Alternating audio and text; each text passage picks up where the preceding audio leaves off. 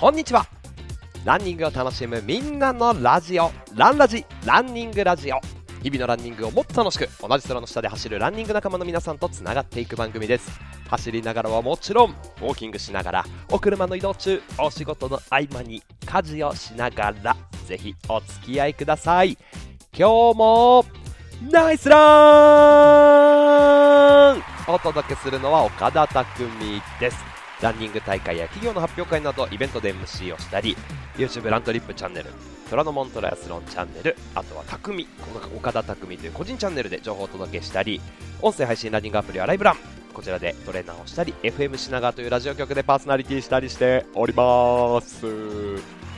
ランラジ 102km 目突入。今回は大田原マラソンで PB 更新しましたというご報告させてください。昨日走ってきました。フルマラソン。えー、そんなお話でございますレースを振り返っていきたいと思います。この放送はコスパ最強のスポーツサングラスグダーのスポンサードでお届けいたします。グダさん番組への共感サポートありがとうございます。さて今日はですねリスナーの皆さんからご投稿いただいているメッセージ2023年これだけはというやつも後半にご紹介していきたいと思いますよ。さて11月今日収録しているのが24日の金曜日なのでもう来週は12月なんですね。早いな。なんか昨日の大田原マラソンしかり今日しかりあの僕がいる東京地方は22度ぐらいまで上がってる気持ちのいい晴れ。というかちょっと暑すぎるぐらいだったんですけどここからまたね一段とぐっと冷えていく週末になるようでございます。どうですか？12月がもう来るということでいよいよ来週はねというか今週末か。筑波マラソン富士山マラソン。本番。いや今年の勝負レースがここで控えてるんですよ。っていうね。挑みますっていう方もいるかもしれませんしデビューしますという方もいるかもしれませんね。週末楽しんできてください。先週末は土曜日が僕東京六体フェスというね東京マラソン財団さんがやってる東京マラソンそしてレガシーハーフに次ぐ3つ目のイベント。東京六体フェスという、まあ、今回初開催だったんですけどこのイベントで MC をしてきました。日本一走るアナウンサーの長谷川智香さんとね一緒にウィメンズランと東京 10K というイベントやってきたんですけどあのー、まあこの週末神戸マラソンとかね走った方いらっしゃいますか？羨ましい。まあ、いろんな各地でイベントを世田谷の、じゃない、世田谷じゃない、港区ハーフか、とかやってたんで、あんまり人集まらなかったんですけど、かなりね、濃いめな方々が、たくさんのインフルエンサーの方とか、タムジョー君とかも走ってましたしね、あの、だいぶ盛り上がってて、あ、これ今後楽しみだなっていう、まあ今までのいわゆるこうハーフマラソン10キロ、そしてリレーマラソン、フルマラソンとかいろんなランニングイベントがありますけどかなりエンタメに振った音楽ガンガンかかって味の素スタジアムを走っていくみたいなね雰囲気のいい大会だったので今後2024年もあるんじゃないかな楽しみだなっていうねイベントがまた一つ立ち上がりました。東京6大フェス。で日曜日はね戸田マラソン埼玉県の戸田市というところで開催されました、まあ、ハーフマラソン1 0キロ5キロファミリーいろんなところがありましたけど。いや戸田マラソン盛り上がりましたね。ランラジリスナーラントリップユーザーライブランナーの皆さん、ご参加いただきありがとうございます。30人ぐらいいらっしゃったんじゃないですか？みんなで、ね、集合写真して、今日もナイスランって言って写真撮るっていう。ありがとうございます。非常に盛り上がりました。あの、戸田マラソン、まあ、ハーフもね、もちろん10キロも、その最後、ドーマングリーンパークっていうところ走るんで気持ちいいんですけど、ファミリー、親子で2キロかな？走るっていうので、533組1200人ぐらい出てたんですよ。1200人のファミリー533組ってすごい迫力ですね。なんかもうみんなパパとママのこと絶対置いてきちゃダメだよ一緒にゴールしてねとかっていつもお決まりで投げかけるんですけどえーって言ってクレームが、ね、絶対上がるっていう。でお父さんお母さん久しぶりに走るという方初めて2キロ走るっていう方いますかっていう方声かけるとお父さんお母さんもねビシって手を挙げるんですよね。不安なんだろうな。怪我しないで無事に帰ってこれましたかね。大丈夫でしょうか。うん。まあ今非常に楽しい大会で。また来年もきっと MC でご一緒できるんじゃないかななんて思いますのでね、え皆さん引き続きよろしくお願いいたします。そんな週末を経まして、さあ行きましょうか。あ、そうだそうだ、お知らせ。グダーのクーポン出ておりますよ。ランラジの10%オフクーポン。goodr のオフィシャルサイトで10%オフになるやつですね。レースに向けて。ん？ブラックフライデーだから、あまあそれはあんまり関係ないか。あ、今日からブラックフライデーなんですよね。10%オフクーポン、ランラジって入れてください。普段のオフィシャルサイトへゴーお願いします。さて、イベントなんですが、あ、そろそろ準備しなきゃいけないですね。12月1日の夜9時半から、はい、オンラインオフ会2023、これもまた開催をしますし、実際のイベントの知らせです。12月の23日、24日、国立競技場クリスマスラン、これリレーマラソンですね。2023年。12月23日、24日。土日。国立の 1.4km の周回コースを使いまして3時間のリレーマラソン。フルマラソンのリレーマラソン。ハーフのリレーマラソン。ね。もちろんチームだけじゃなくて個人での参加も OK でございます。24日がねハーフのリレーマラソンと両日朝の9時から3時間のリレーマラソンがありましてちょっと24日出られるよという方だったらいたらインスタかツイッターか何かしらの方法でぜひ DM をお待ちしております。今ね何人かご連絡いただいておりますのであのチーム組めそうだなっていう感じになったらちょっとオープンチャットとか作ってご招待したいと思います。そして来年おいけないいけない。年末最後の締めくくりは1月20 12月29日ビヨンドですね。こちらペーサーとかプライベート出走。締めくくりっていう方々いると思います。ご一緒できるのを楽しみにしております。頑張って僕もゆうすけさんと応援していきたいと思います。で、来年がですね、1月の6日土曜日、西東京 30K、これ昭和記念公園で開催されるやつと、1月7日ハイテクハーフ、1月20日土曜日は東京チャレンジマラソン、戸田橋陸上競技場ですね、東京チャレンジマラソンで検索。お願いします。3月10日は草加松原太鼓橋ロードレースです。10キロのレース、こちらもお待ちしております。さて、行きますか。行きますか というか、大田原マラソン。走ってきたのでねそのレポートぜひさせてください。よろしくお願いします。スタートから7分半。今日もランニングお仕事プライベートいろんなことがあるかもしれません。いろんな選択があるかもしれませんけど迷いながらも一歩踏み出してアクションしてる皆さん。晴らしい。自分の健康自分のご機嫌。自分で作っていきましょう。ナイスラン。間違いない。ということで、あの、早速ね、昨日僕、完走した後に PB 更新しましたっていうのをね、ジャーナルにも上げてたんですけど、山口美智子さん、まゆさん、ゆいちさん、コムさん、ヤホテンさん、M マサさん、はるくんちくんのちさん、あきあきさん、えガイコさん、UFO のマムさん、DSK さん、ともひろさん、えー、ミフィさん、カージさん、赤ポンタさん、マチさん、琉球ランナーさん、マッシュさん、タミさん、スナギツネさん、コメントありがとうございます。ナイスランっていう言葉をね、そして DB 更新おめでとうございます。たくさんメッセージありがとうございます。インスタの方もいっぱい来ましたけど、まあレースね、ちょっと振り返っていこうと思います。大田原マラソン、11月23日、昨日、勤労感謝の日に開催をされまして、まあ、そこで PB 更新、僕の中でのフルマラソンのベスト、更新しまして、今までが2時間59分42秒という、今年の東京マラソンで達成したサブ3がベストだったんですけど今日じゃない昨日2時間55分50秒ネットでね更新しましてグロスのタイムがね2時間56分00秒だったんですよ。ああここあと1秒切りたかった。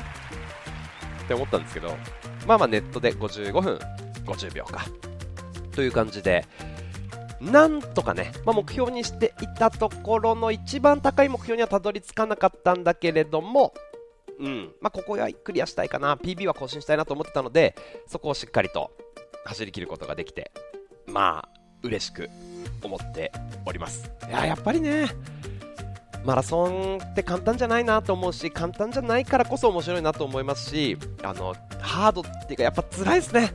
あの、やっぱ後半、足が動かない。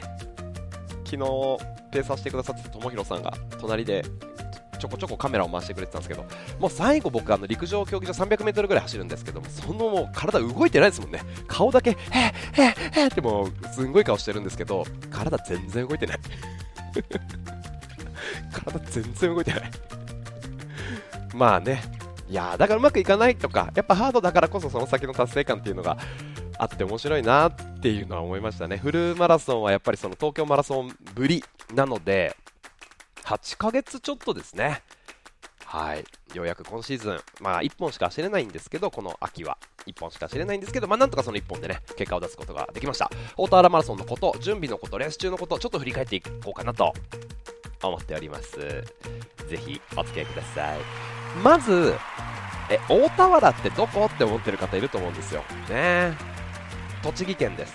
栃木県の、まあ、宇都宮とか日光からちょっと北にある場所ですね僕はあの全泊でうちの宇都宮に泊まったんですけど宇都宮から車で1時間弱朝移動したというところですで電車の方だと都内の近郊からでもねえーと、当日の朝、電車に乗って那須塩原まで新幹線で行ってそこから大会のバスが出てて大会の会場に入れるということでバスで来てた仲間もどれぐらいだ？8時、スタート10時だったんですけどね、8時ぐらいにはもう着いていたようで、結構ゆとりを持って会場に到着できるということで、都内近郊からも日帰り参加ができるという大会でございます。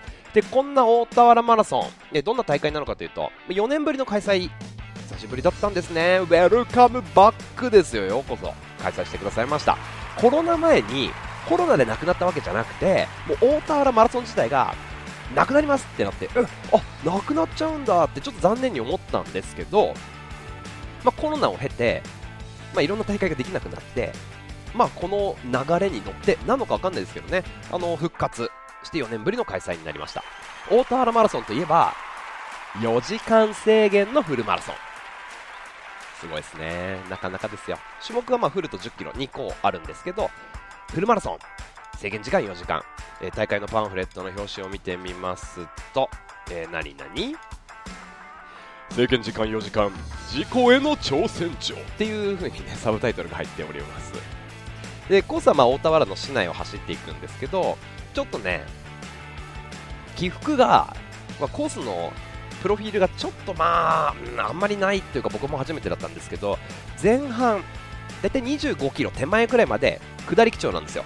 まあ、上りちょろっとあるんですけど全体的にぐーって下がっていく。で後半その25キロ以降にぐーっと上っていく。でスタートゴールが一緒。っていう感じなんですよね。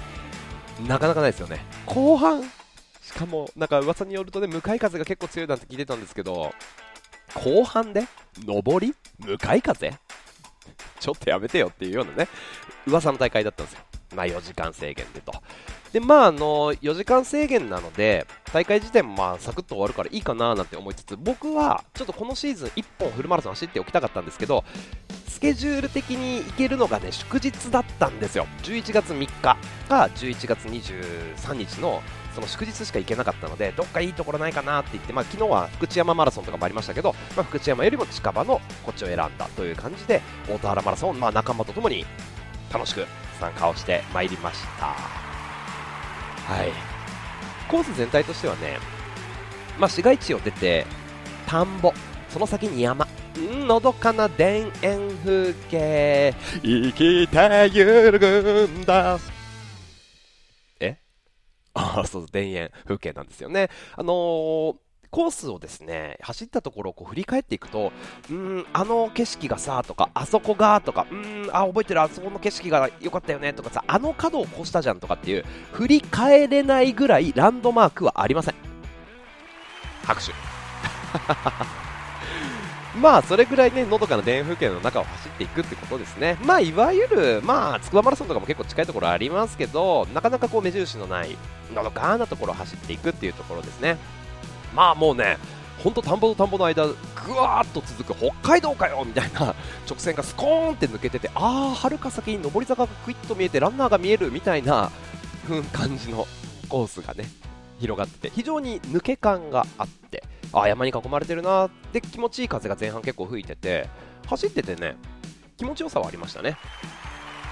昨日は天気も良かったですから。はい。で、会場は、ま、陸上競技場なんですけど特に MC もなくね、えー、厳かな雰囲気でブラスバンドが演奏されてましてであの特に MC がスタートとかね皆さん行きますよとかそういうこともなく、えー、しれっと10時にスタートするという感じで誰がスターターをやっていたのかどんな案内があったのか誰がゲストだったのかとかちょっと全然よくわかんないんですけどトークに登場することもなくスタートがありましたね。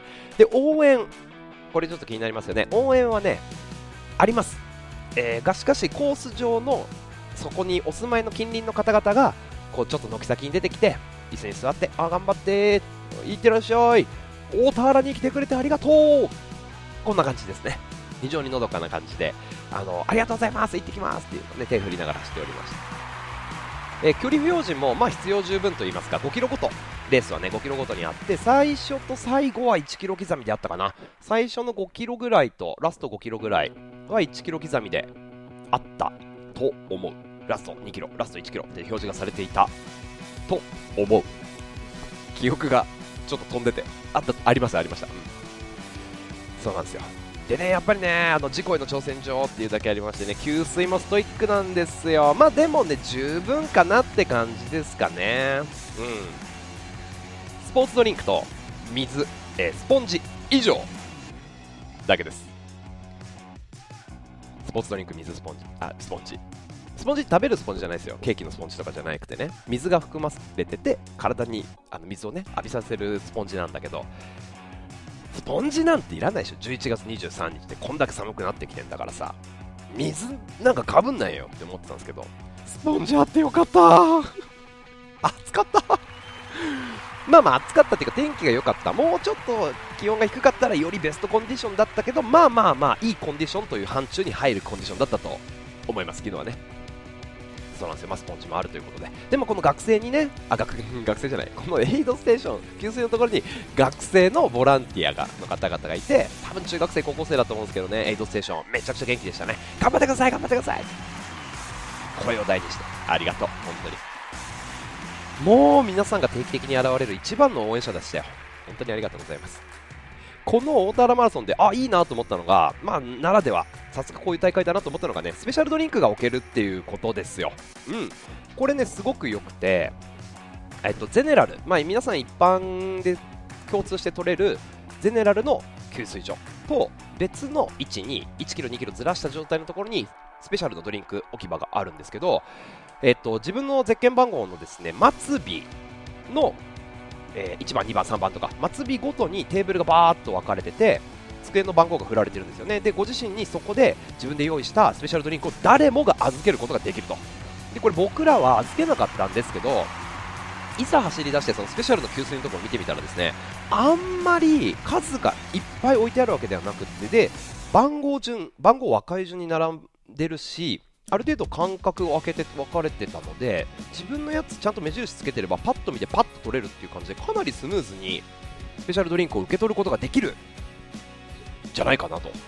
だから究極まあ予備のね念のためのジェル1個持っといてあとはスペシャルドリンクのところに給水のまあボトルとそこにえっとジェルとかをくくりつけて入れとく用意しとくっていうのもねいいんじゃないかななんて思いました。あの生ものとかバナナとかねそういうものとか自分の石鹸ナンバーがないものは置けないんですけどちゃんと置くことができるっていう感じでこれ結構うまく利用してる方々多かったですね。これいいななんて思いました。スペシャル給水はコース上7箇所。これも十分ですよね。これを味方につければかなり使いやすいというかレース自体ははうまくやりやすいんじゃないかななんて思うんで、まあ、タイムを出せるような配慮されてだったなっていうふうに思います。うん、取りやすそうでしたね。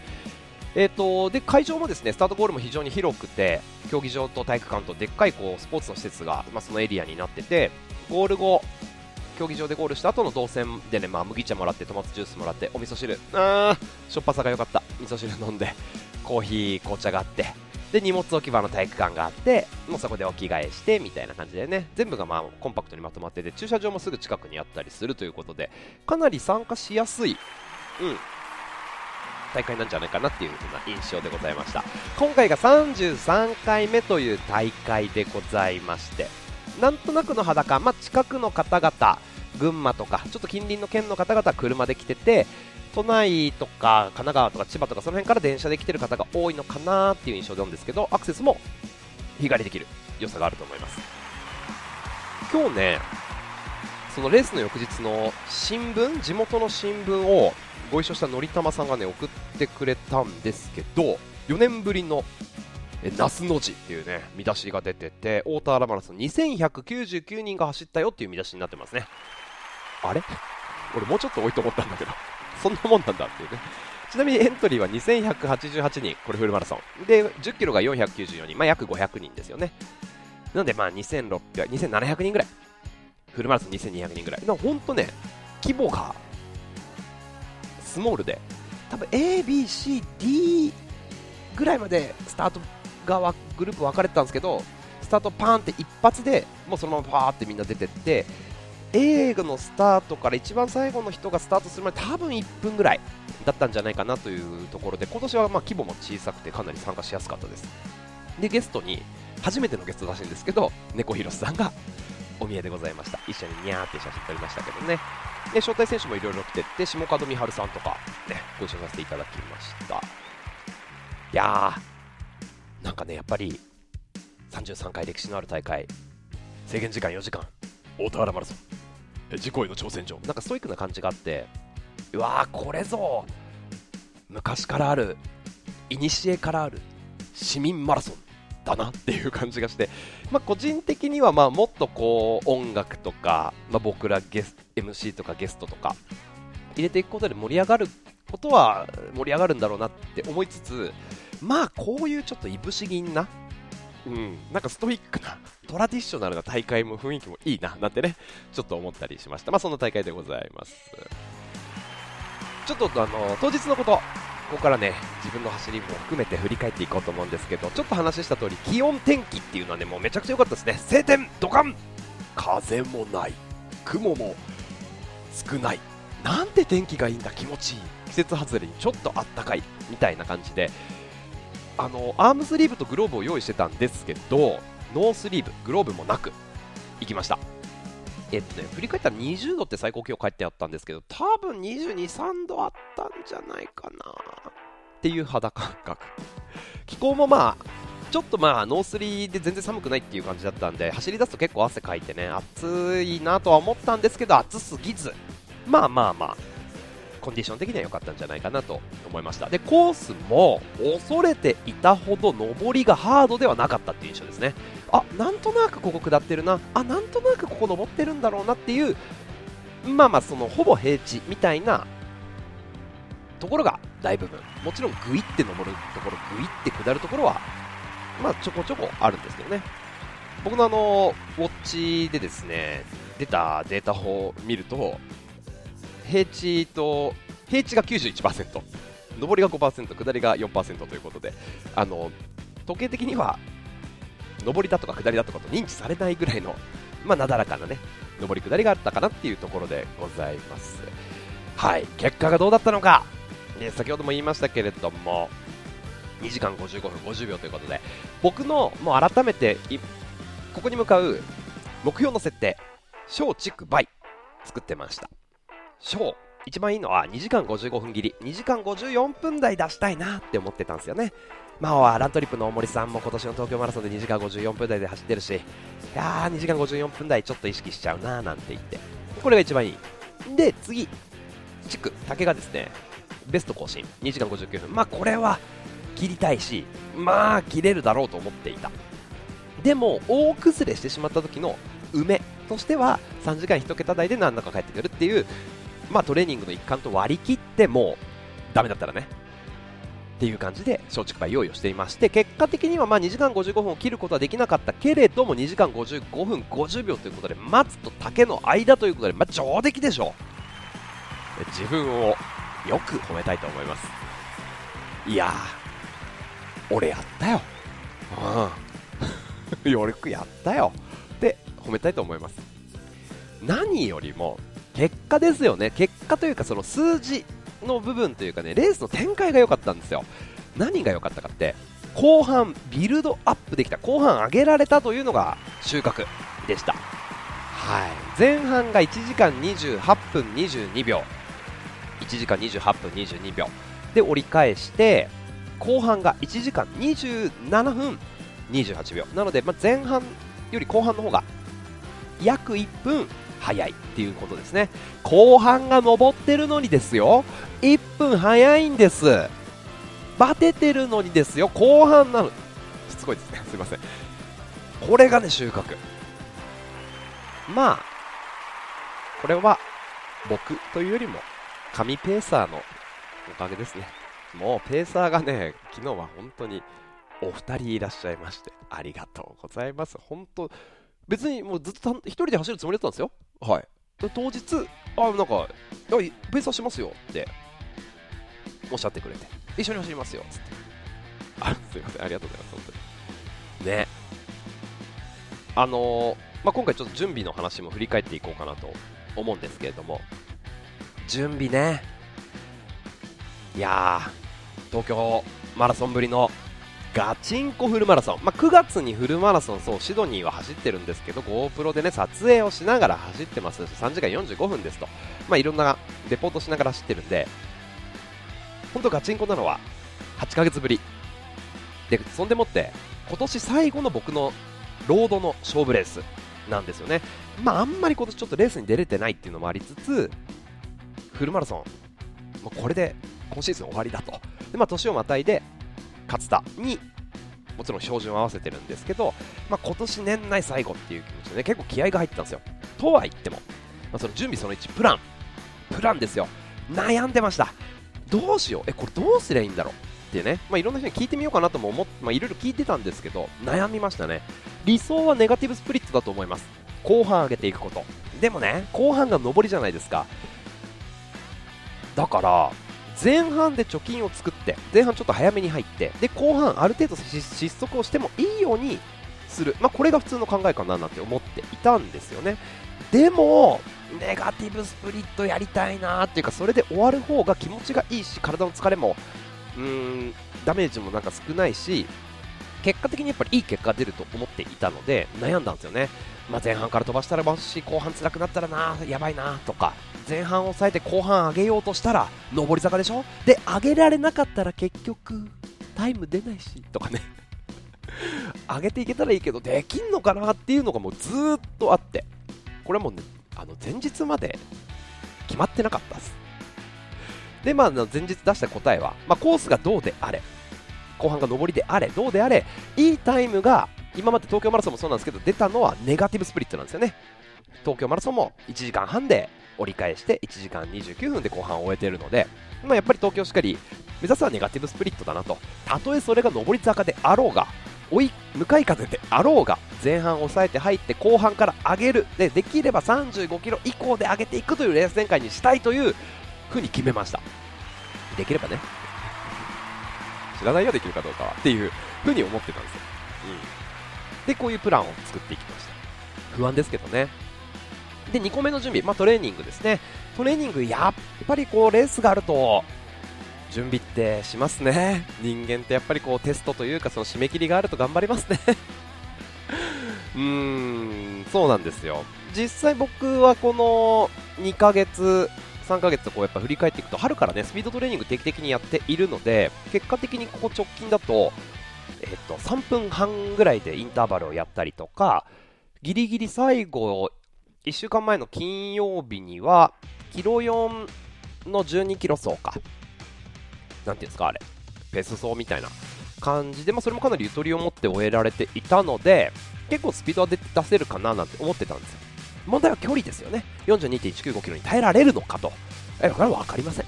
えー、42.195キロ全今まで走今まで走ってはいるけど、直近で走ってはない。で、まあ、たまたまと言いますか、これまた悩んでるところで僕あの12月の8日にタイに行って100マイルを走るんですよねトレイルランニングのなのでそのトレーニングもこの11月は結構なんというかもう一夜漬けじゃないですけどねテスト前の勉強みたいにもう詰め込んじゃってて前の週に20キロロードで走っててその2週間前レースの2週間前にトレイルで42キロ10時間活動し続けるっていうねトレイルで42キロやっててで3週間目にトレイルで30キロこれは時間にすると4時間半ぐらい動き続けてるっていうのをやっててトレイルで全部その活動時間とか距離っていうのは踏んではいたんだけど果たしてフルマラソン走り続ける同じペースでそれが持つのかというのは謎。という状態で挑みました多分スタミナっていうところだとトレイルでこうやって42キロとか4時間半とか10時間で動いてるのでトレイルでスタミナ磨いてスピードもある程度ロードでやってるこれを掛け合わせたフルマラソンができるのかどうかは謎っていうこれは答え合わせしないと分かんないっていうね、ところでした。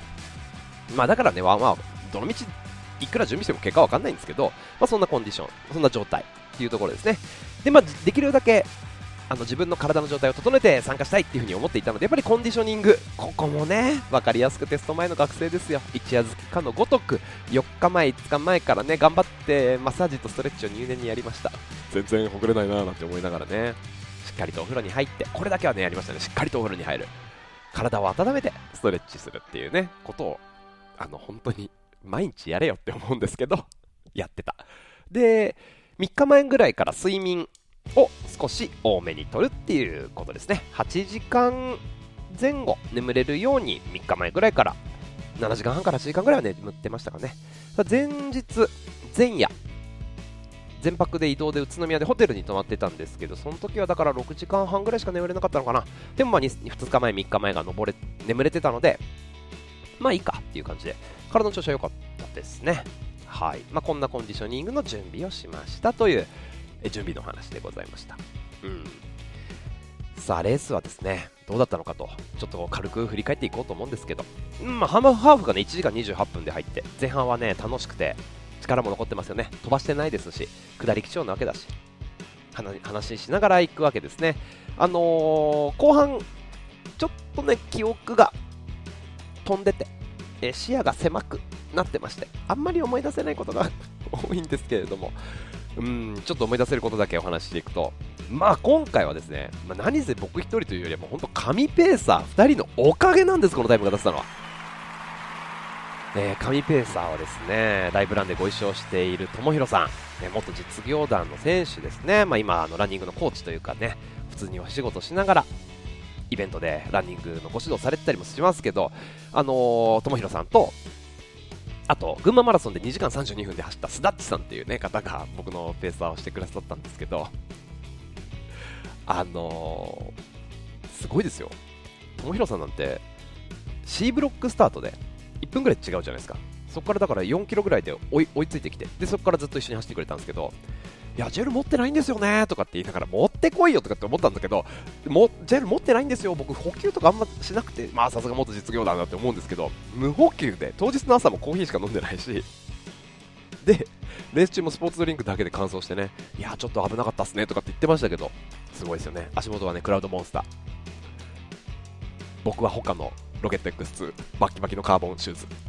で、もう一人のスダッチさんは、まあ、2時間32分ですよね。まあのまあ、友達が出る予定だったんですけど、出られなくなっちゃったんで、あの、匠さんのペーサーしますよって言ってくれて、いや、ありがとうございますって言って頼もしいななんて思いながら走っててね、そんなお二人と一緒に走ってたんですけど、あちなみにスダッチさんは、シューズが、えー、っと、アディダスのボストンかな。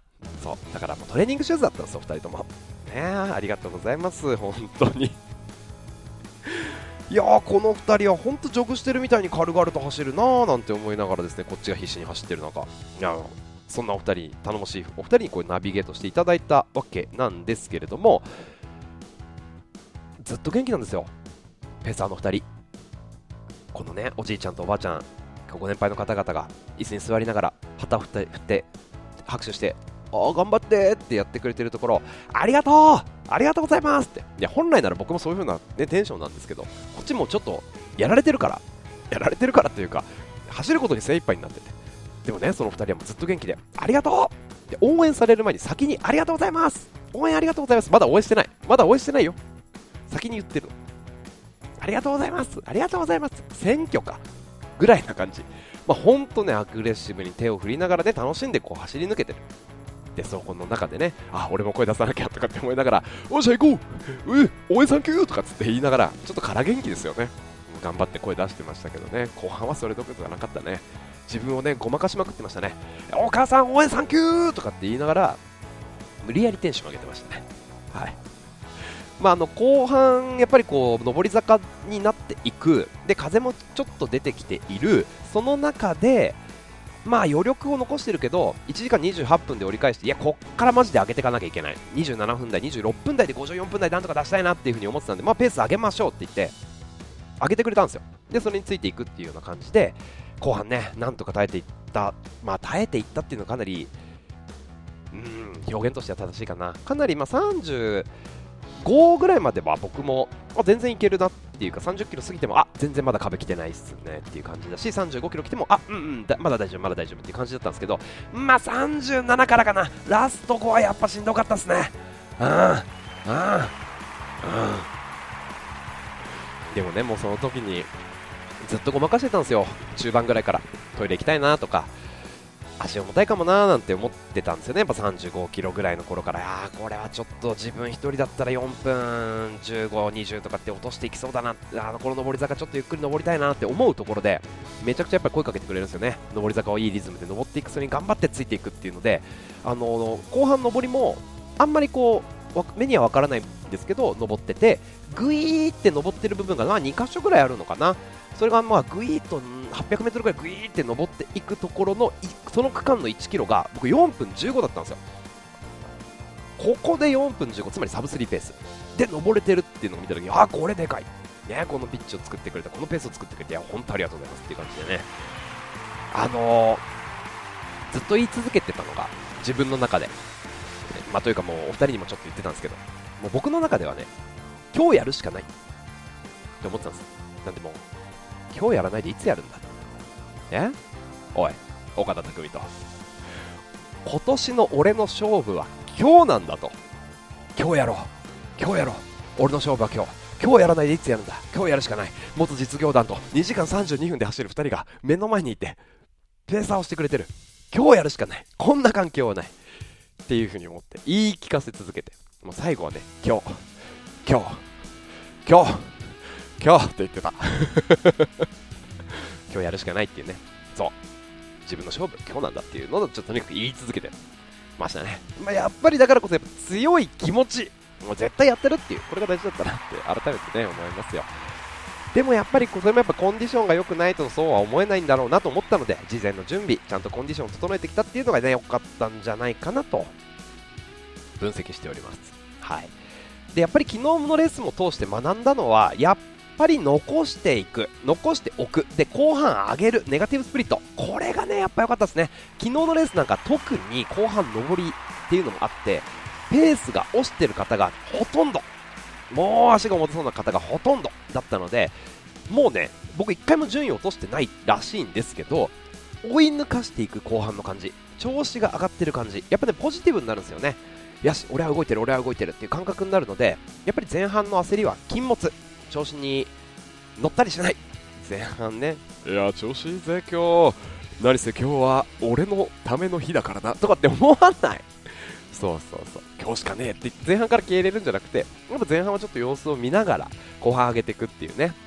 やっぱりこのプランニングでそれを実践することができたっていうのがやっぱりすごい良かったですねだからプランニングも自分のまあかけたというか後半上り坂だけどここで上げていこうってかけたのが良かったと思うしペーサーのお二人の須田さんと友弘さんのおかげでございます。本当にありがとうございます。ねよかった。はい。なんとかものにすることができたっていうね。ありがとうございます。ジョッキーのようにね、乗りこなしていただいたと思いますよ、お二人に。まあちょっとこう、レースで使ったアイテムも僕の忘れない備忘録として、ちょっとここで残していこうと思うんですが、アイテム、何使ったのかというと、ウェアは、えー、ランラジが、ランラジのノースリーブ、上がね、74のスリーブ、やっぱちょっとあれは水含むので、暑い日はダメかもなーなんて、まあダメではないけど、もうちょっと薄い方がいいなーなんて思ったので、年末に僕、ビヨンドでかつて同じ生地のノースリーブで走った時は何とも思わなかったんですけど、ま、やっぱり20度ぐらいあると、もうちょっと薄手の方がいいかななんて思いましたね。でまあ、ランラジのノースリーブに、ファイントラックのドライレイヤーを1枚目に着て、これを重ね着していって、えー、下半身がアシックスのメタレーサーハーフタイツ、これちょっと着圧がプッでね、着圧される太もものね、揺れとかを軽減してくれる骨盤周りがしっかり安定するっていうアシックスのメタレーサーハーフタイツ。で、これポケットがないんで、ノースフェイスのショーツを上に履いて、ジェルを入れてたって感じですね。で、足元はフィーチャーズのソックス、えそして他のロケット X2 と、えー、アイテム選び、えー、全てが正解だったと思っております。はい。補給、これね、ちょっと補給もですね、今回、まあ、ほぼ、まあ、エネルギー切れにもなってないし、足つりもしてないので、補給これ良かったなって、まあ、20度ぐらいあるフルマラソンの中で、これができたということは、まあ、次もこの形でもいいかなと思った補給がですね、今回、新しく発売されてるアミノサウルスのサウルスエリートっていうちょっとお高いいいねジェルをね使ってみたんですよ。4本。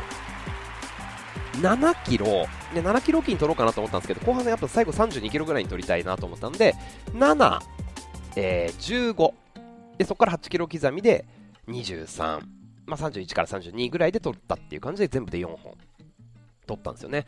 味も美味しいし飲み口もあんまりねドローってねっとりっていう感じそこまでしなくてまあ取りやすい。水がなくても飲めるなっていう感じなのと中に入ってるのがねまあエネルギーもちろん入ってるしアミノ酸も入ってるしえっと、マグネシウムとかカルシウムとかミネラルも入ってるんですよね。なので僕塩ジェルとか今回持たないで行ってみたんですけどこれはね結構良かったんじゃないかなっていうふうに思います。アミノ酸もやっぱ入ってるんでねタンパク質の量が8.4でしょ？炭水化物 30g で食塩0.5マグネシウム 10ml カルシウム 10ml みたいな感じでこれちょっと今ピーチレモン風味か。カフェイン入ってる方ね。カフェインそうそうカフェイン入ってるピーチレモンを後半に2つ。で前半グレープ味をカフェイン入ってるやつを前半に2つっていう感じでね使い分けたというところでございます。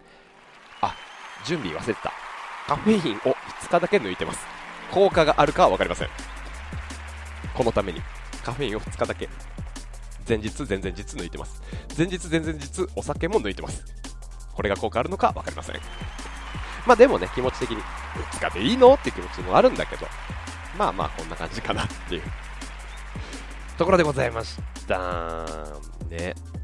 まあ、今回はそうやってまあ一緒に走ってくださった友広さん、スタッツさんもいらっしゃいましたし応援でね他のエリアから駆けつけてくださったライブランでつながる皆さんとかもいらっしゃって応援隊部隊もいたんですよ。で全体をナビゲートしてくれたというかこのコーディネートラントリップツアーをコーディネートしてくれたのがあの栃木県。で大田原とかでもお仕事されてるねのりたまさんという方がコーディネートしてくださいましてご案内していただいてありがとうございます。あで応援してた60歳。3時間45分。今年ね達成してるっていう、まあ、たけしさん名前出しちゃったけど。たけしさんがいろんなところ走りながら応援してくださったんですよね。で応援しててなんか言ってたのがあの応援してるとやっぱこの大会熱くなりますね。って言ってましたね。そのいろんなレベルの人がいるわけじゃなくて4時間制限っていうそのストイックさがもうやっぱ自分とやっぱシンクロするからこそ感情移入しちゃって頑張れってなりました。つって。感情移入する。ねこれだけやっぱ皆さんゴールを目指して頑張るっていうのがやっぱりすごい熱さが伝わってね出たくなりましたって言ってましたね。であとまあいい応援もそのなんて言うんだろう3時間の人も4時間の人も1時間の中でみんなが来るんで割とコンパクトにギュッとね応援しやすいっていうのもおっしゃってましたね。で地元の方になんかちょっとこう道を聞いたりとかあのした時におい応援来てるんだっつってあじゃあそこまで次のとこまで車に乗っけてってやろうかとかって言われたそうでございまして優しいね大田原の人が。大田原に来てくれてありがとう。言われたら感動しますよね。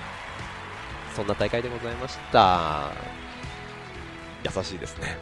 ちなみに大会参加賞の T シャツなんですけれどもえっ、と大田原マラソン。第33回みたいなねこうアルファベットで書いてあって1個だけねイラストがモチーフが入ってるんです。砂時計です。砂時計がね描かれた黒の。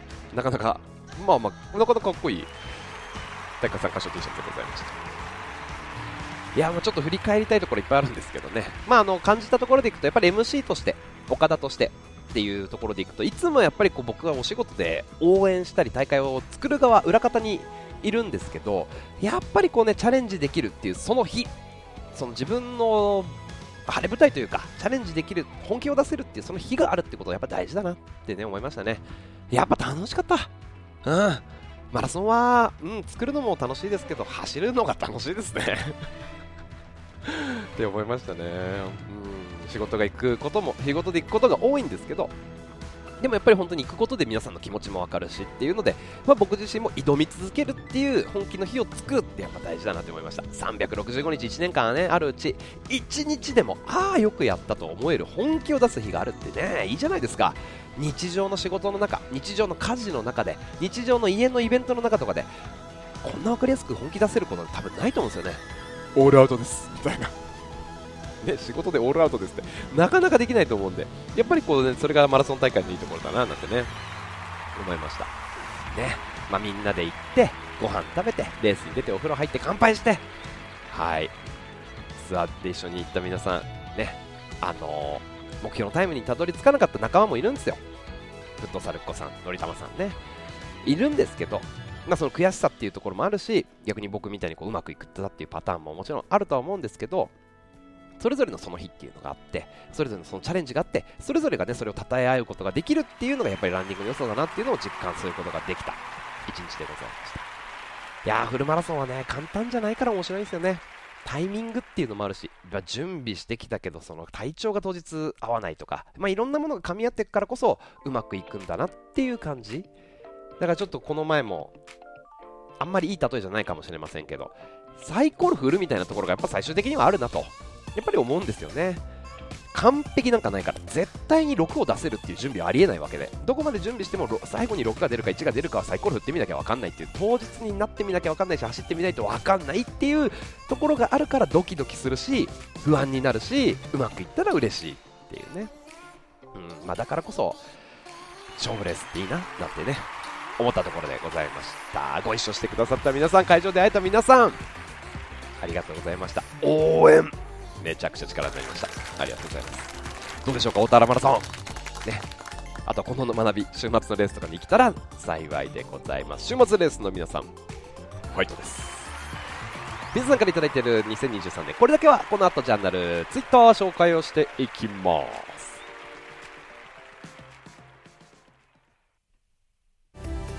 日々のランニングをもっと楽しく。ランニングラジオランラジスタートから。まもなく47分経過です。今日も。間違いなく。ナイスラン。いやー。ついついランラジの放送ね短くコンパクトにって思うんですけどなかなか終わんねえな。すいません。もっと短い時間の方がお好みだという方々申し訳ございませんがもうちょっとお付き合いいただければと思います、えー、2023年これだけはということでご参加いただいております。ご紹介させてください。昨日も一緒にレース参加しましたソラキッチさんお疲れ様でした。2023年これだけはもう一度サブ3.5すること。ね昨日見事達成ということ2020年の2月に別大を3時間21分くらいで走った後コロナで走ることへのモチベーションが下がってしまいあらゆるゆるとジョグしかしていませんでした。2021年の富山2022年のつくば今年に入って別大チャレンジレースそして霞ヶ浦北海道と走ったけど3.5は切れずということで、えー、ラントリップの結果を出している人のジャーナルを見たりランラジで頑張ってる話を聞いてまた3.5の走力を戻したい維持したいって思うようになりました。ということでこれだけは3.5切りは11月23日大田原マラソンでったぜ。大田原なのに暑かった。で大田原なのにこんなに天気が良くてこれは大田原じゃないっていう風に言ってましたね。うーんきついな。足つってるな。3.5のペースアドバイザーに追いつかれそうだなって。負の連鎖をライブランの仲間や所属していたチームのメンバー応援に駆けつけてくれたカメラ猫ちゃんや友達たちのパワーが断ち切ってくれました。ゴールしてほっとして泣いた。久しぶりの嬉し泣き。次は誕生日当日の別大 いいですね。空吉誕生祭と PB でお祝いしたいけどまずは休養ということぜひ休んでください。しっかりと。お疲れ様でした。ねえ。まあいろんな目標というかこれだけはやっておきたいっていろいろあると思いますけど。うんとマサジョグさん。ありがとうございます。2023年これだけはなんじゃらほい。初フルです。おー初フルですか。ラン歴5年。ハーフマラソンまでと限界を決めていた。2023年3月の名古屋シティマラソンで思うように走れなかったことや4月から始めたラントリップジャーナルでの皆さんのやり取りこの頃から聞き始めたランラジのモチベーションなどに背中を押されてフルマラソンやってみようと決意。距離への体勢をつけるために週末ロングランと称して毎週ハーフくらいの距離を走ってみたりして11月26日名古屋アドベンチャーマラソン参戦します。イエス頑張ってきてください。それにしても101回の悔しさ上等の悔し涙エピソード泣けますねありがフィードバック。うん、いいですね。皆さんいろんなね、ありますけど。A、ヒトリックスさん、ありがとうございます。あら、悔しさ上等を聞いてみんなの悔しさには前向きなエネルギーが溢れてるなと感動しました。またご紹介だと沈んでたけど、すごくプラスのパワーをもらいました。ありがとう、ランラジ。あ、テーマ違った。これだけはですね、今はとにかく膝だけは年内に治したい。いやー、今、怪我をね、されてる方々、本当に、そう、治療するときはやっぱ治療せざるを得ないっていうね、集中していきましょう。えー、っとありがとうございます。いちこさん2023年あランラジの7月のねお題で2023年下半期これやるっていう投稿のテーマで皇居ランするって書いたんですがはい先日実行してきました皇居ラン。そういちこさんは福井の方ですよね。もう最高。東京駅が見えるスポットも。もう何度も皆さんの写真を見ていたのでここかみたいにテンション上がりまくり。ランニング始めてからずっと憧れていた皇居ランいつかいつかと思ってはいたけどなかなか行動に移せずということで、えー、そんな時匠さんが「ダイウィズゼロの本を紹介しており私はそれを読んで決意を固めました。本の中では物事には賞味期限がある。喜びを先送りにしちゃいけないといった内容が書かれていてそれからすぐ旅行計画を立て始めました。すごいね。うん。なのでもう今年の目標これ達成したからね。風邪をひかないことしか思いつきません。やりましたね。いいですね。面白いな。うん。いやー今年これだけやってね。もう終えてるよっていう方もいるかもしれないですね。そうそうそう。でもねこういうのも待ってた。ぼっこちゃんさんありがとうございます。2023年これだけは。毎年年末の家年末にやる家の大掃除。いやこれですよね。網戸窓拭き風呂掃除。台所換気扇などなどやってるんですけど。今年は、えーと、12月の28日までに実施しなきゃいけないんです。というのは12月29日ビヨンド。2023に妻に内緒でそれも締め切りの23時59分に申し込んじゃいました。もうすごいね。いやーすごい。上尾シティハーフが終わって奥さんがこれからの予定は？え、っと12月3日が那覇マラソンで12月29日がビヨンド。え？12月29日聞いてないよどこでやるの？茨城かな？日帰りなんだね。そう。12月28日までやること終わってないと言っちゃダメだからね。終わらせていきましょう。いやいやレースはもう始まっているのかもしれない。面白いな。ありがとうございます。えー、ですね、あ、クーさん、ありがとうございます。2023年、これだけは、えー、ラントリップフォロワーを200達成と、憧れたビヨンド2023年を楽しんで、横浜を上回るタイム、これです、これ。去年 YouTube で見たことに、それに本当に自分がその場に立つなんて、去年の僕に教えてあげたい。クーはすげえなブワッハハハハということで、フルマラソン2回目がビヨンド、ワクワクしてきた。いいですね。あと1ヶ月、楽しんでいきましょう。いや、あの、怪我だけないようにね、皆さんちょっと気合年末に向けて入ってる方たくさんいらっしゃると思うんですけど、落ち着いていきましょう。ほんでもって、はい、ちーちさん、これだけは、来年初ハーフマラソンにチャレンジしますということで、今年中にハーフの距離をしっかり走れるように練習します。頑張るぞいいっすね。まあでも、ハーフの、ね、レース出るために、ハーフのレースやり込んでなくてもいいかなともちょっと思ったりするのでね、うん、うん、無理せず無理せず。えー、そして、春口くんのちちさん。これだけは。月間100キロを11月も12月も達成して新年を迎えたい。これにつける。ないいですね。ちなみに1年前の11月の月間走行距離は12キロでした。なるほど。あと20キロ。おいいですね。いけそうですね。どうでしょうか。えー、っと、レースの目標、DSK さん。2023にこれだけやっておきたいことといえばサブ3。ランニングを始めた頃、サブ4できたら走るのもうやめようと思ってました。サブ4を達成した時サブ3.5達成するまではもう少し走ろうと思いました。サブ3.5を達成した時サブ3を少しずつ意識するようになりました。そして現在ついにサブ3に手が届くところまで駆け上がることができました。夢のサブ3まであと3分。うう今年中に達成したい。どこで行くんだっていうね。あ湘南かな。頑張っていきましょうはいはいいやおもろいなうんひろきさん、ありがとうございます。これだけやっておきたいが、ないのでそれを考える旅に出たということで、お疲れ様です。浦和統一ラン、浦和がつく駅を回るラン、楽しそうですね。中浦和、北浦和、南浦和、浦和駅、西浦和、東浦和、武蔵浦和、浦和美園。あ、もう1個あった。北浦和か。すごいな、浦和。えー、そこで思いついたのが3つ。ダイエット。毎年この時期に体重よりまあ、毎年のこの時期の体重より今は少し重め。なるほど。なのに、今日のお昼に一人焼肉、明日から頑張ります。なるほどね。体調管理、超元気な年末年始を過ごすこと。年末に向けてストレッチと筋トレを習慣化すること。ランしか習慣化してないからねと。なるほど。いいですね。ははは。あ、コロヒトさん、3.5と言いたいところですが、年内のレッスンに登録をしていないので、次の2つ、30キロ走。単純にハーフ以上の距離を走ってないのでレースに向けてやらなければという思い。えグルラン。はい。先日の国立競技場のリレーマラソンのメンバーでグルランをする話があるので年内に1個実行し1回実行したい。いいですね。楽しいこととね。ストイックなこととね。山賃063断捨離。ああですよねそういう時期。広くない家に物が溢れてるんです。服漫画本子供のおもちゃダイニングテーブルキッチンのカウンター棚の上から全てを消し去りたい。収納アドバイザー匠さんの収納の話また聞きたいなということで、えーライブランでまたお届けしたいああいやいやいや。おせちを作るねまゆさん。はい。カージーさんありがとうございます。匠さんの出走の大田原マラソンにすっごいえちょっと聞こえええちょっと聞こえちゃってるかなこの音。すごいうちのもう目の前なんじゃないかくらいの勢いでヘリ飛んでてうるさいんですけど。放送入ってるかもこれ。すいません。ヘリ。ヘリの距離、ね、カージーさん。小田原マラソンの出走に合わせて3時間。3時間走スタート。ありがとうございます。ありがとうございます。つうか。あのラッチシャツでね。はい。最後で集団走の方を抜かしたらナイスランランラジーの掛け声。嬉しいな思わず振り返りラのポーズをしてしまいました。おお決まりましたね。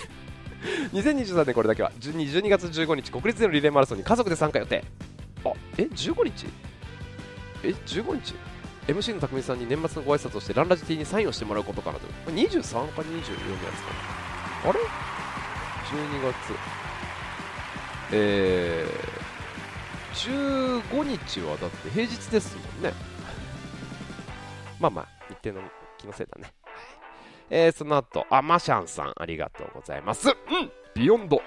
2023でランラジ T シャツを着て匠さんに笑顔で手を振ること。匠さんも手を振ってくれると嬉しいな、えー、ランラジのね100キロ記念の T シャツで。はい。これにするかはたまたノースリーブのランラジ T シャツにするか悩んでおります。50代のおっさんランナーなのでこの T シャツは可愛すぎるかな。いやそんなことはない。大丈夫です。年齢とか性別とか関係ありませんので。えー、っと今日は小田原マラソン匠さんジャーナルでつながった方々がたくさん走るっていうのに午前中仕事で応援に行けずああもう本当に悔しくて勝手に河川敷フルマラソン。いややってるな。ほどほどにしてくださいね。うんその時まで無理をせず。いや栃木か。えー、そしてマイカさん、あ黒崎みゆきさん、そう、ありがとうございました、大田原で会えてね、応援力をもらいましたよ、ありがとうございます。はい、そして、ビヨンド、去年は応援だったけど、今年はボランティア、ありがとうございます、一緒に大会を作っていきましょう、早く怪我を治して走ると、ですね。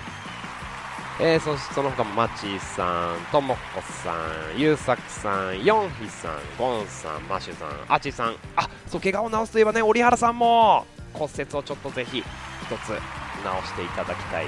骨折？そうですよね。でもリハビリ順調ということで、年内には多少走れるとのこと、なんとか年内にラン復活したいと。えー、ステップフォワードさん。2023年これだけは年末期限の年末が期限のラントリップストア10%オフクーポンを使う。何を買おうか迷ってるうちにいつも売り切れてしまうんです。こういうライフになってるんですね。ありがとうございます。えー、っとえー、高橋さん行動でのねハーフね。あっちさんありがとうございます。もうたくさんのご意見。ハッシュタグ2023年これだけは皆さんぜひチェック。お願いします。あ次のテーマ決めてなかった。ぐ困った。何にしよう。まあもう一回これでいきますか。2023これだけはっていうことで。今あのーこれだけはちょっとやっときたいっていうやつ。まああの追加今日紹介できなかったやつ紹介したりとかまあまだ投稿できてない方がいたらねああそれ思い出したとかあればぜひ教えてください。よろしくお願いします。結局一緒かーいっていうのすいません。11月ももう終わりですよ。12月突入ということで年内バタバタしていくという方々共に駆け抜けていきましょう。冷えてますからね体を温めて風邪をひかないように、えーストレッチ体のケアもしっかりと皆さんお願いいたします。X でハッシュタグランラジそしてジャーナルでのハッシュタグランラジをつけてぜひ皆さんご参加お待ちしております。今回もお聞きいただきありがとうございました。日々のランニングをもっと楽しくランニングを楽しむみんなのラジオランラジ。この放送はコスパ最強のスポーツサングラスグダーのスポンサードでお届けいたしました。同じ空の下それぞれいろんな場所で走る皆さんとどんどんつながっていきたいと思いますのでまた聞いてください。今日もナイスラン。お届けしたのは岡田匠でした。それではまた次の放送でお会いしましょう。バイバイ。